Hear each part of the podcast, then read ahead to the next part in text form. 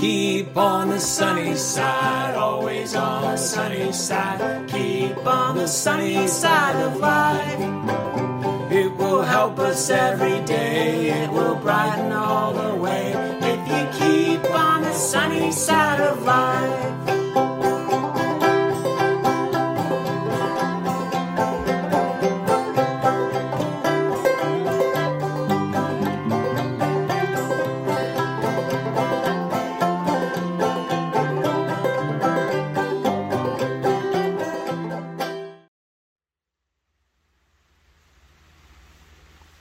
Hello there. My name is Joe Martin. I'm pastor at First Baptist Church in Toledo, Washington, not too far from Mount St. Helens. I want to thank you so much for watching this and if it are listening to this and if you if you benefit from it or you think it might help somebody else, please share it with them.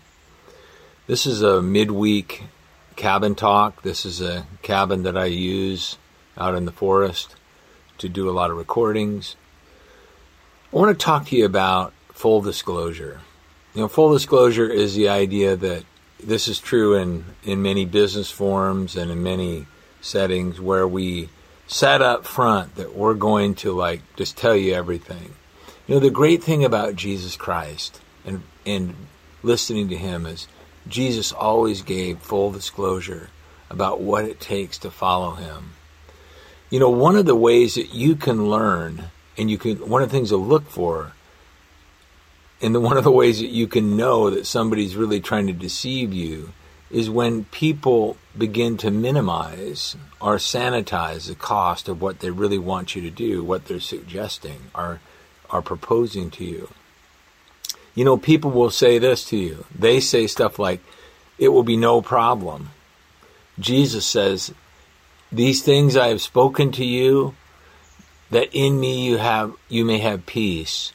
But in this world you'll have tribulation. But take courage, I've overcome the world. John sixteen thirty three, Jesus says, There will be a problem. You're gonna have problems in this life. You're gonna have problems as you try and follow him through this world. You know, the Apostle Paul made it clear later, and of course we all know he had lots of problems. He was telling those new Christians in those people that were th- considering being Christians in Acts 14:22. He went around strengthening the souls of the disciples, encouraging them, encouraging them to continue in the faith and saying through many tribulations we must enter the kingdom of God. He was saying to really live under the rule of Jesus. You're going to just have tribulations, many tribulations. Liars, the liars that we are hearing, you know, on the airwaves and everywhere else to say everyone will love you. In other words, they'll even they'll even suggest that they they might be they must be right or this thing that they're suggesting must be right because look how popular this whatever it is this work or idea or or ministry or church or whatever look how popular it is yet Jesus said if the world hates you Know that it hated me before it hated you. If you were of the world, the world would love its own, but because you are not of the world, but I chose you out of the world, because of this the world hates you. This is out of John chapter 15. Jesus was laying it out that you're not going to be popular if you really choose to live for Him, not just religion, but to really live it out. You're not going to find yourself on somebody's team, the popular front. You see, the Christian is called to live by a different set of uh, of of values, a different a different agenda, a different allegiance. You're called to have an allegiance to Him. You're going to be like Him. And if the perfect Son of God was the perfect human being was hated because he wouldn't hate the people that the people that wanted him to hate somebody, it's always one against the other yeah. You know, I've had, you may have had it too. I've had people, you know, write me off, um, cancel me, um, because I wouldn't write off somebody who differed with them, who had a different position or politic or whatever. Jesus said, you know, because my, my, um, like I said in the past, somebody said it way, way better than I ever could. Jesus didn't come to take sides; he came to take over. I want people to come to take over, and I'm calling and trying to repeat his message to you got to love people no matter where they are. You got to tell them the truth, but you got to love them. And if you do that in your family and in your community and around other, other people, you're going to have people really, really t- take issue with you. The church marketers say your cost will be minimal. well, Jesus does tell us to count the cost, but remember, he says this. He was saying to them all, if anyone, that includes you and me, wishes, you even imagine it in your mind, you wish, anybody wishes to come after me, they must deny, he must deny himself, take up his cross daily and follow me. And then he says, for whoever wishes to save his life, to save, I'm going to keep this for myself. I'm going to, I'm going to protect my comfort or whatever whoever wishes to save his life will lose it. You're going to miss life. Whoever wishes his life, who loses life for my sake, he is the one who will save it.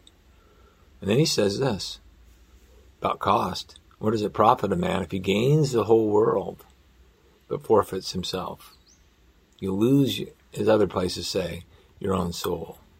The religious promoters of our era, and this is not new, this has been going on a long time, They'll tell you they'll tell you your commitment to community will be they'll promise it'll be convenient.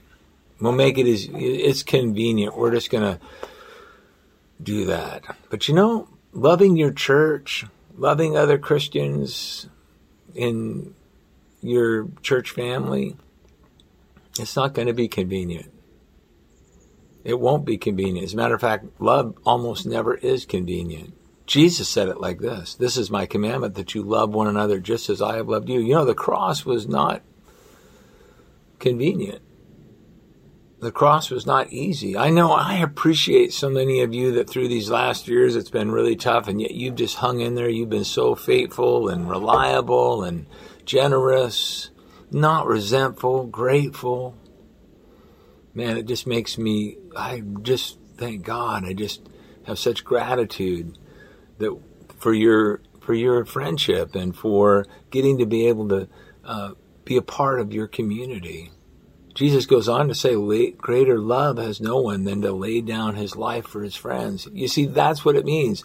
The Apostle John says later, love is this, that you lay down your life for the brethren.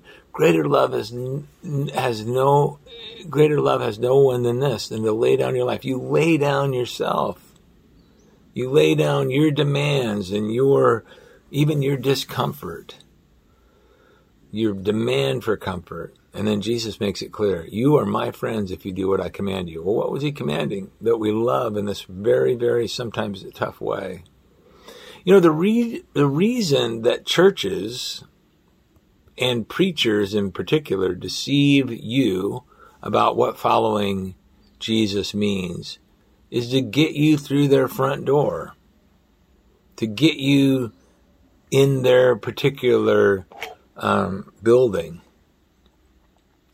And then later, this is the logic, and I've heard it many, many times. This is all these promotions, you know, that you get, how to get people in your door. It doesn't matter whether it's some kind of like 10,000 Easter eggs or whatever you're doing, you know, concert that, you know, some kind of thing. You get them through the door, and then later, and, and I'm not, that's not all bad, as long as the message is actually on point. But so often, the reason why preachers deceive you about what following means to get you to, following really means following Jesus, what it means is just to get you, get that crowd.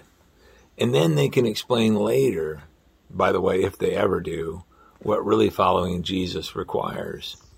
Many churches do this because what has happened in over the years is we've adopted the goals of of of basically American success culture. The goal has become attendance, not Christ-like transformation, not even conversions. You know that where we are right here, most of the people just move around. People are not, you know, we've seen, you know, hundreds and hundreds of people come to know the Lord over the years, but the general rule is people just a lot of these congregations and religious groups, they just switch people, go after each other's people. But, you know, it's because in our culture, attendance has become the number one mark of success. A great church means that you're super popular. And so the goal drives toward that rather than transformation and genuine repentance. Now, I've heard it and I've said it most likely. If we get them in here, then I will tell them the whole truth later. That's not something that Jesus ever did. As a matter of fact, this is what marketers call the bait and switch. Sometimes it's done without con- consciously. It's done kind of innocently, and you know you're you're trying to like make the greater good. I remember one time my wife and I were um, we got some promotion to go um, hear a hear a, a spiel like a sales pitch, and the the draw was they're going to give you um, a free sleeping bag. And so we go, and here's how it works. Uh, it was a free sleeping bag.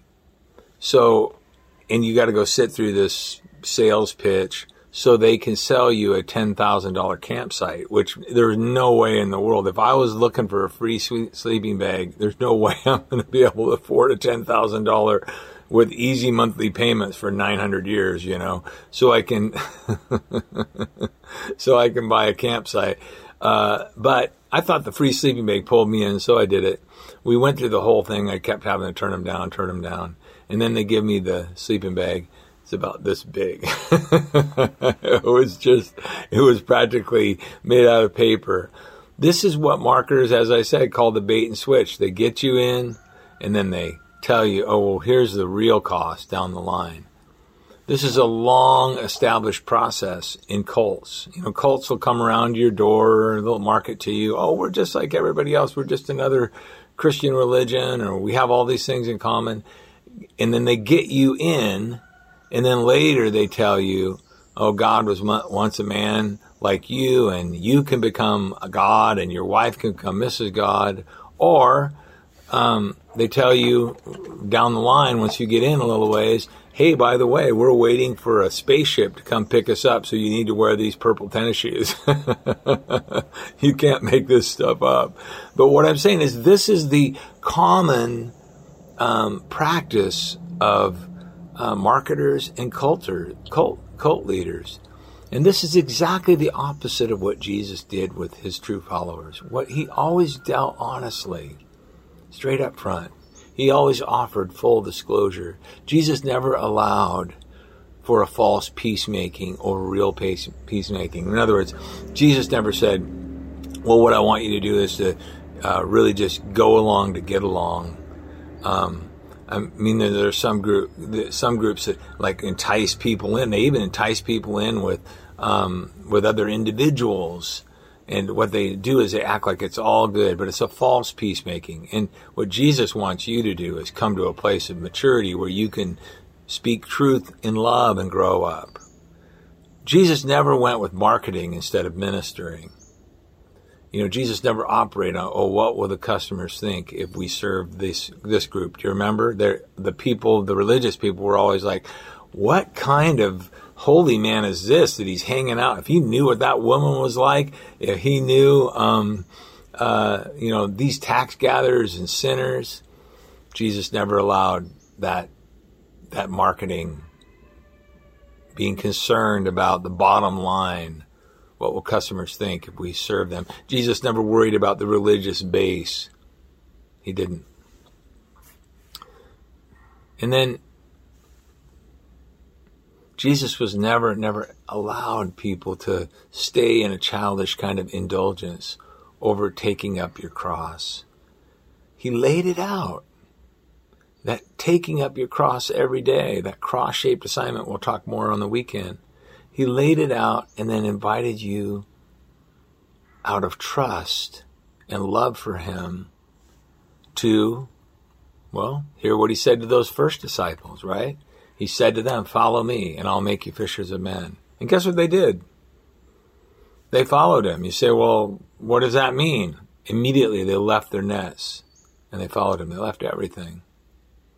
And so this is what you have to do on your journey, on your own journey. Now, it may not be leaving nets or it may be leaving, it might be leaving your grudges and your resentments and your prejudices behind. I don't know. But what Jesus was saying, maybe be leaving your fears behind. But Jesus was saying to them all, remember, if anyone, that includes you and me, wishes, you even think you might, to come after me, he says, you want to follow me. You must deny, you, he must deny himself. You've got to deny yourself. You've got to take up your cross daily. That's not his cross, it's your cross. And then you follow him. You can't skip a step. So I want to really encourage you to come this weekend. I want to be talking about this idea in a message that is entitled, So You Call Yourself a Christian. So You Call Yourself a Christian. I don't want you to miss it. I'd love for you to come in person and hear this, but you can get this also. There'll be an online message. They'll come out on Saturday and then there'll be a live stream on Sunday. But I want you to hear this message. So you call yourself a Christian. It's always worth a good hard look at what your following Jesus, your following of Jesus really looks like. I can't wait to share that with you. Full disclosure. You're going to follow him. But you know what? It's worth it. More than, more than you can ever imagine. Thanks for watching.